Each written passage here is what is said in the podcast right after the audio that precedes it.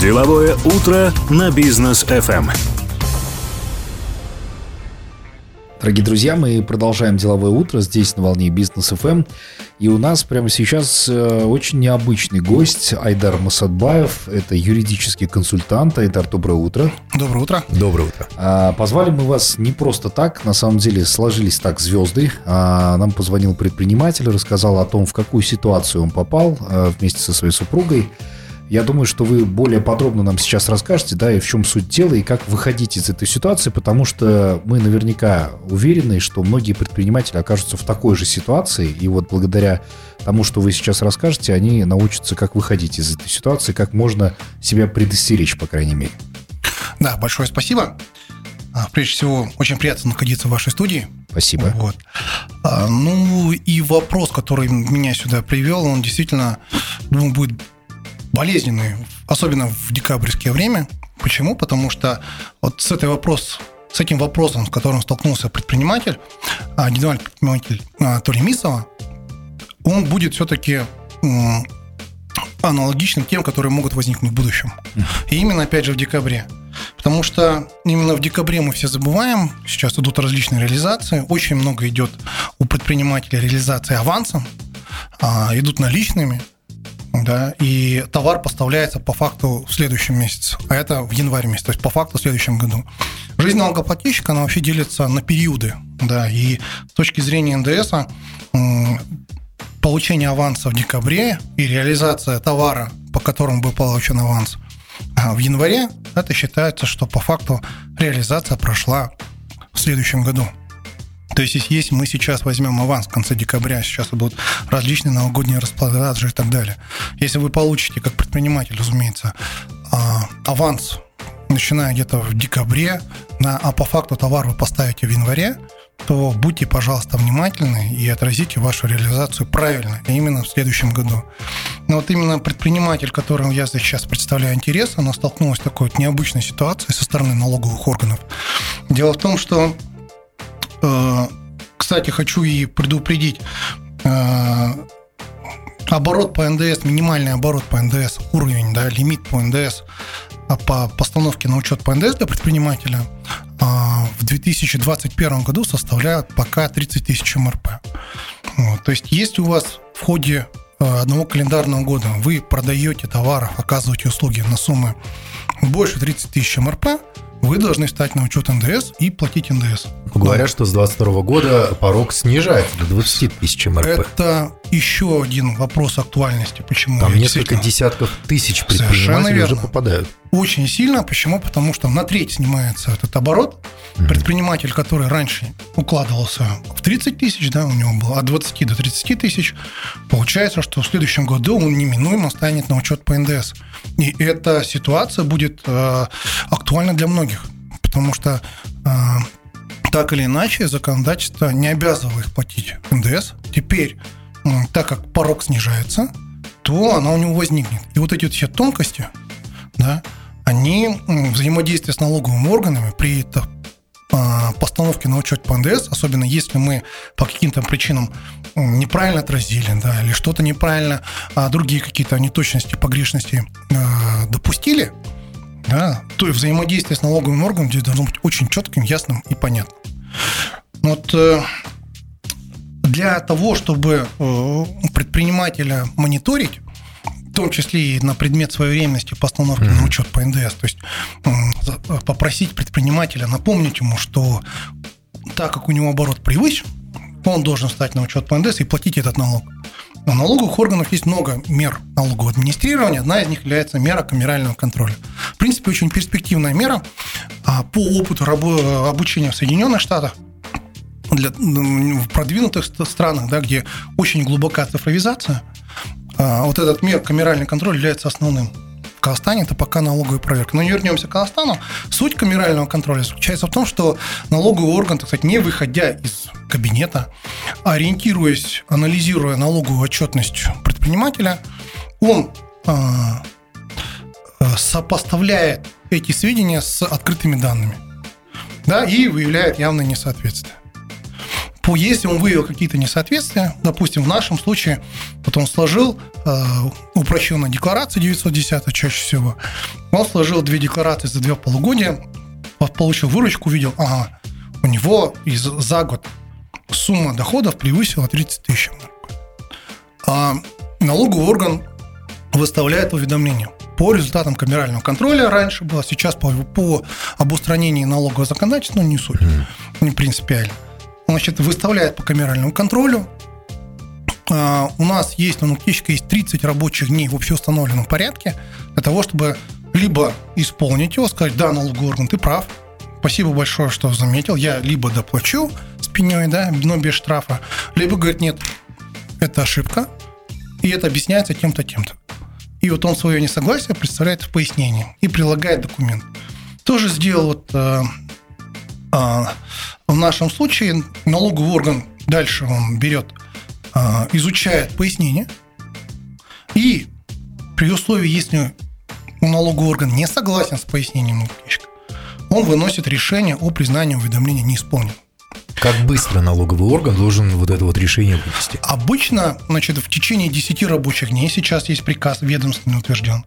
Но вот э, у нашего героя, к несчастью, вот этот срок, он был установлен только в конце 2020 года, был введен в действие приказом а до этого были общеустановленные нормы в течение 10 рабочих дней, согласно тоже закону о порядке рассмотрения обращений граждан. Там, соответственно, если 10 дней, если нужно дополнительная проверка, э, дополнительное изучение, то тогда 20 дней продлялось. Угу. Но, тем не менее, с нашим предпринимателем случилась немножко другая ситуация, вот, э, потому что нужно обращать внимание, что несвоевременная постановка на учет – это самый тяжелый, самый практически, ну, э, э, можно сказать, э, штраф, который практически невозможно порой оплатить. А за несвоевременную постановку на учет по НДС в основной самая страшная статья – это 275-я часть, часть 5 Кодекса об административных правонарушениях, и он выражен в 15% от всех доходов за месяц, которые следуют за а, временем постановки. Например, Э, в январе у нас превысил срок оборота, да, условно, угу. мы встали на учет только в марте. Угу. Вот штраф будет 15% от всех доходов, которые предприниматель получил с января по март. Угу. Представляете, какая сумма? Ну да. А в нашем случае, вот рассматриваемом случае, вообще получилось что-то ну, непредсказуемое. Почему? Потому что предприниматель представил пояснение вовремя, да, наша индивидуальный предприниматель Тулемисова, она представила его еще в сентябре 2019 года, отвечая на уведомление по результатам камерального контроля от 22 июля 2019 года. Налоговый орган с сентября месяца 2019 года вообще не предпринимал никаких действий. А как я уже сказал, в соответствии с действующим законодательством, налоговым кодексом, если налоговый орган согласен с пояснениями, то он молчит. То он молчит. Да. Он просто ничего не предоставляет. Ну, в принципе, концептуально это правильно, я соглашусь. Это направлено на то, чтобы избавить нас от различных бю- бюрократий и так далее, и так далее. Чем меньше бумаг, тем лучше. Концептуально, как бы я законодателя здесь понимаю, я его одобряю. Но получается на практике, что довольно-таки много налоговых, часто налоговые органы этим злоупотребляют. Это получилось в нашем случае. Потому что ответ на решение да, по уведомлению, которое, по пояснению, которое будет представлено 2 сентября 2019 года, а индивидуальный предприниматель она приложила там документы все, возвраты и прочее, прочее, подтвердила, что на самом деле действительно у нее оборот был за 2018 год, но вот та же самая система проблемы, которую вот я рассказывал, это э, э, новогодние праздники, да, да, пошла реализация, авансы брались в 19-м, а товар поставлялся, ну, э, авансы брались в 18-м, а товары поставлялись в начале января следующего года. Но он это откорректировал, представил. Так вот, представил это пояснение 2 сентября 2019 года. А налоговый орган э, принял по нему решение только 20 июня 2020 года. Да, то есть 26 июня, спустя 10 месяцев, угу. предприниматель за это время работает. Он считает, что уведомление исполнено. Но, естественно, штраф да, за 3 месяца, да, он к нему еще прибавился автоматически штраф за вот этот период времени предприниматель с сентября 2019 года работает, на, а, осуществляет свою деятельность. Ну и получается, что и сумма штрафа сюда попадает тоже за эти 11 месяцев. Налоговый орган как бы это спокойно, не моргнув глазом, тоже сюда и приплюсовал к этому штрафу. Потому что штраф стал чудовищным, порядка 28 миллионов. Естественно, это, я считаю, работа за э, целый год. Ну и а, пользуясь вот этим вот моментом, да, что на, этот налоговый орган говорит, что, ну, извините, пожалуйста, да, я просрочил свой срок, ну, нарушение же есть. Ну, а то, что 9 месяцев мы э, успок, спокойно работали, да, и вы не могли нам принять соответствующее решение, ну, это же должно о чем-то говорить. Ну, а вот сейчас можно же прийти в налоговую, да, или, или как это просто устроено, да, и сказать, ребят, вот 2 сентября э, пояснение было дано предпринимателям, да, все пояснения, объяснения, все документы. У вас было 10 рабочих дней. Почему вы не ответили? Вот не уложились в эти 10 рабочих дней. Все, что после, извините, ошибка ваша, не предпринимателя. Боюсь, что да, но судебная практика показывает, да, вот здесь вот действительно чудовищный, э, ну, чудовищный разрыв 9 месяцев. Но у меня была судебная практика, когда налоговый орган просрочил на один день. То есть угу. 10 рабочих дней дано, он выставил на 11 ну и а, когда мы это оказали в суде... Решение было признано реш... недействительным. А, не совсем. Оно было признано по другим основаниям. Mm. А в этом отношении то, что я говорил суду, ну, время же истекло, значит, налоговый орган сначала его, не ответив вовремя, он его признал исполненным, mm-hmm. а потом переиграл собственное мнение, да, сказал, что оно не исполнен. Но просрочка произошла на один день. Ну и э, суд, тем не менее, не воспринял это. Он, конечно, зафиксировал это как нарушение э, со стороны налогового органа, угу. вынес частное определение, сказал, что в налоговый орган вы не правы, пожалуйста, разберитесь. Но это не стало основанием для отмены. То есть это получается в законодательстве у нас как бы сроки вот такие плюс-минус. Ну, что-то типа такого, что ли? По факту, да, но я боюсь, что вот пока, да, глядя на мой опыт э, учебы, пока мы, наше общество юридическое, да, мы пока не готовы э, принимать процессуальное нарушение как действительно существенное нарушение. Угу. Ну, да, то есть они говорят, что бывает такая судебная практика о том, что э, да, действительно нарушение было, но оно не повлияло на законность и обоснованность действий государственных органов. Ну, новая ППК, конечно, скажет свое слово, вот, мы очень надеемся на него, но тем не менее, пока, пока вот такие нарушения, да, то, что госорган не вовремя вынес решение, mm-hmm. пока это оставляется, остается без внимания. То есть и суды по... принимают сторону налоговых, скажем так, налоговой бы... службы, и говорит, что ну, ну и что, что они там на 9, на 10, на 15 месяцев превысили. Ну и что? Ошибка же была. Боюсь, что да. При этом никто не понимает, что если ты на 9 месяцев просрочил, да, то и штраф у тебя увеличивается на 9 месяцев, соответственно. Ну, да. да. А в чем вина предпринимателя? Да, в чем его вина? В том, что налоговый орган не вовремя вынес свое решение. Но вот здесь тогда вы говорите, что то, что а, если вдруг они там не выносят решение, значит все исполнено. Все это решение. Вот это вот, ну, на, хотя бы смс-кой прислать, если бумагу не тратить, эту бюрократию все брать, хотя бы смс-кой налоговые же могут сказать, и по Тулемисов э, да. спите спокойно. Уважаемый про... предприниматель, ты на счетчике. Да, да, совершенно верно. Да, время пошло, как бы я, я согласен с вами, но пока мы не готовы, видимо, законодатель считает по-другому. Да? Он считает, что а, если у налоговых органов нет претензий по пояснению, тут вообще никаких э, формально налогоплательщику никаких а, документов не направляется.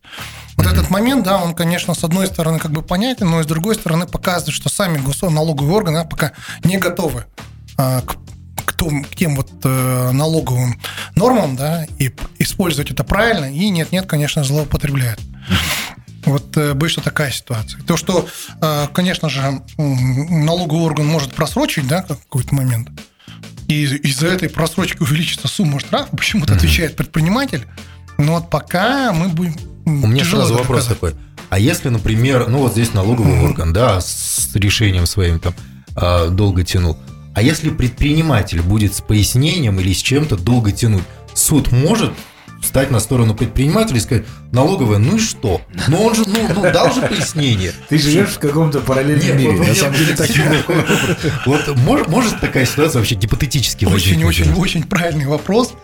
Очень правильный вопрос, потому что вот как раз-таки при пояснении э, камерального контроля, да, при оспаривании результатов этого камерального контроля, э, суды в основном, конечно же, ориентируются на своевременность предоставления налогоплательщикам пояснения. Потому что если мы не своевременно с вами представим пояснение, то, в принципе, нет даже оснований э, для, э, рассмотреть причину, да, если это какая-то несущественная. Но если мы с вами тоже просрочим, как в этом случае, 9 месяцев, да, я думаю, что а, судебное решение будет предсказуемым, нам, конечно же, откажут. Потому что скажут, господа, у вас есть 30 рабочих дней, вы должны представить наше пояснение. Если мы просрочим, ну, увы, м, э, ничего прокомментировать здесь можно только сказать, что ну, однозначно По решение не будет против- погладят. Боюсь, что да, нам скажут, что у вас было 30 рабочих дней, вы должны были представить, и, все. Ну и с другой стороны, да, абсолютно как-то странно и несправедливо. Если налоговый орган просрочит, да, то, в принципе, действия его э, по существу как бы не отменяются. Это, ты знаешь, мне напоминает старшего и младшего. Когда старшего доказывают по всей строгости, а младшему говорит, ничего страшного, ты же старший, вот, собственно, уступи. Ситуация, я начальник, ты дурак. А, окей, хорошо. Вот сейчас для того, чтобы вот таких вот а, ситуаций не возникало, да, ну и тем более мы знаем, что порог по постановке на НДС снижается с снизится на 30 до треть. 20 а, тысяч МРП. Это мы как-то подсчитывали там несколько С десят, 30 или 80 40 по, тысяч. по-моему, до в район 50, вот так вот Нет, опадется. имеется в виду, что 30-40 тысяч предпринимателей по всему Казахстану сразу же попадает. То есть, если Под ты, там, да. у тебя магазинчик зарабатывает 150-200 тысяч, там, условно, да, Мгм. я сейчас точно не помню, в день, то, в принципе, ты уже плательщик НДС. Ну, куда это Совершенно годится? верно. Как только, то есть, ну, если ты имеешь примерно, даже наши коллеги подсчитывают, я, конечно, боюсь ошибиться, но там, по-моему, 167 тысяч. Вот 160 чем-то 160, там. вот 100. Если ты, получается, зарабатываешь 160 тысяч в ежедневно, Ну, оборот то, вот, да, э, оборот, то где-то к концу, к декабрю ты неминуемо выходишь на, на НДС. НДС, да. Если есть- раньше ты был в сейфе, да, то есть ты был под крышкой 30 тысяч, то Да. 20 тысяч ты, ты неминуемо превышаешь. К вот сразу же вопрос. Приведет ли это к теневой, э, к те- к теневым продажам, к теневому рынку? Неминуемо. Неминуемо, я боюсь, что, смотрите, а, сейчас пока действует эм, освобождение предпринимателей, которые работают До по- 23-го года? Да, до 23 года, да, по специальным налоговым режимам. Они сейчас освобождены, и внезапно их никто не освобождает от НДС. Да, то есть, в принципе, он сейчас ничего не платит, и тут он перед ним стоит, ну, как бы, э, риск того, что он а, сразу же начнет платить 12%. 12%. Ну, неминуемо, да, он как минимум, да, в декабре месяце начнет притормаживать. Он как минимум что-то Ну да. будет уже пускать мимо кассы, это неминуемо. И Везде будут таблички, принимают только нал, да? Да, нал, да. боюсь, что это еще один, ну, конечно, э, мобильный перевод это отдельная тема, Ну, да, да. но однозначно это вот э, будет поводом того, что я принимаю только нал, ну и в ответ он что-нибудь. Какие изменения сейчас нужны для того, чтобы предприниматели не сталкивались вот с подобными ситуациями? Но на самом деле, э, по сути, да, вот именно для того, чтобы добиться ответа госоргана, э, таких вот законодательных изменений нет. Есть простой лайфхак, я его привез, принес с собой. Я настоятельно рекомендую писать пояснение не по платформе, вот этой вот родной кабинет налогоплательщика, а писать на платформе либо EUTNH, Мгм. либо эм, а, ЕГОВ. Мгм. Почему? Вот обращения, которые идут по этим платформам, они неминуемо требуют ответа. М, То есть, если я предоставил пояснение, я поэтому всем а, налогоплательщикам настоятельно рекомендую. Кабинет налогоплательщика здесь в этом отношении устарел. Почему? То есть, кроме того, что он требует, он невозможно э, по кабинету налогоплательщика узнать, кто исполнитель, и ЕГОВ, и ОТНШ, они прямо вам дадут, кому отписан ваш документ. Прям будет фамилия и, и телефон. Это очень важно. мгм. Потому что, не дай бог, там что-то кто-то потерял, да, но звонит вам инспектор, а где ваши пояснения, вы сразу посмотрели, а вот такой-то инспектор, такому-то отписан. Вопросов нет. Вот. Второй момент. А, так как мы видим нашего исполнителя, да, то, опять же, вот эти две платформы, они вот а, требуют от налогового органа дать ответ Мгм. по умолчанию.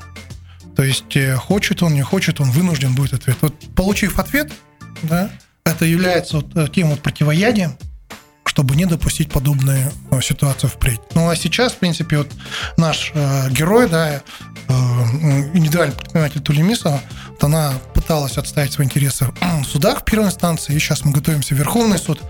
Очень надеемся, что все-таки нас услышат, потому что этот вопрос, он ставится на два, на две, на два элемента основных.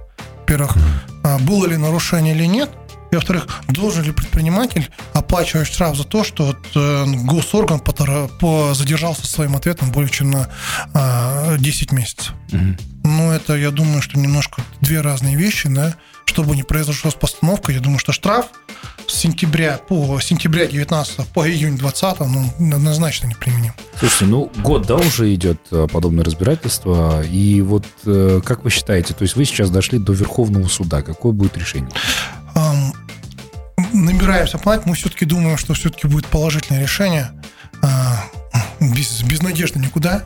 Вот. А сейчас тут инициируем жалобу, сейчас готовимся.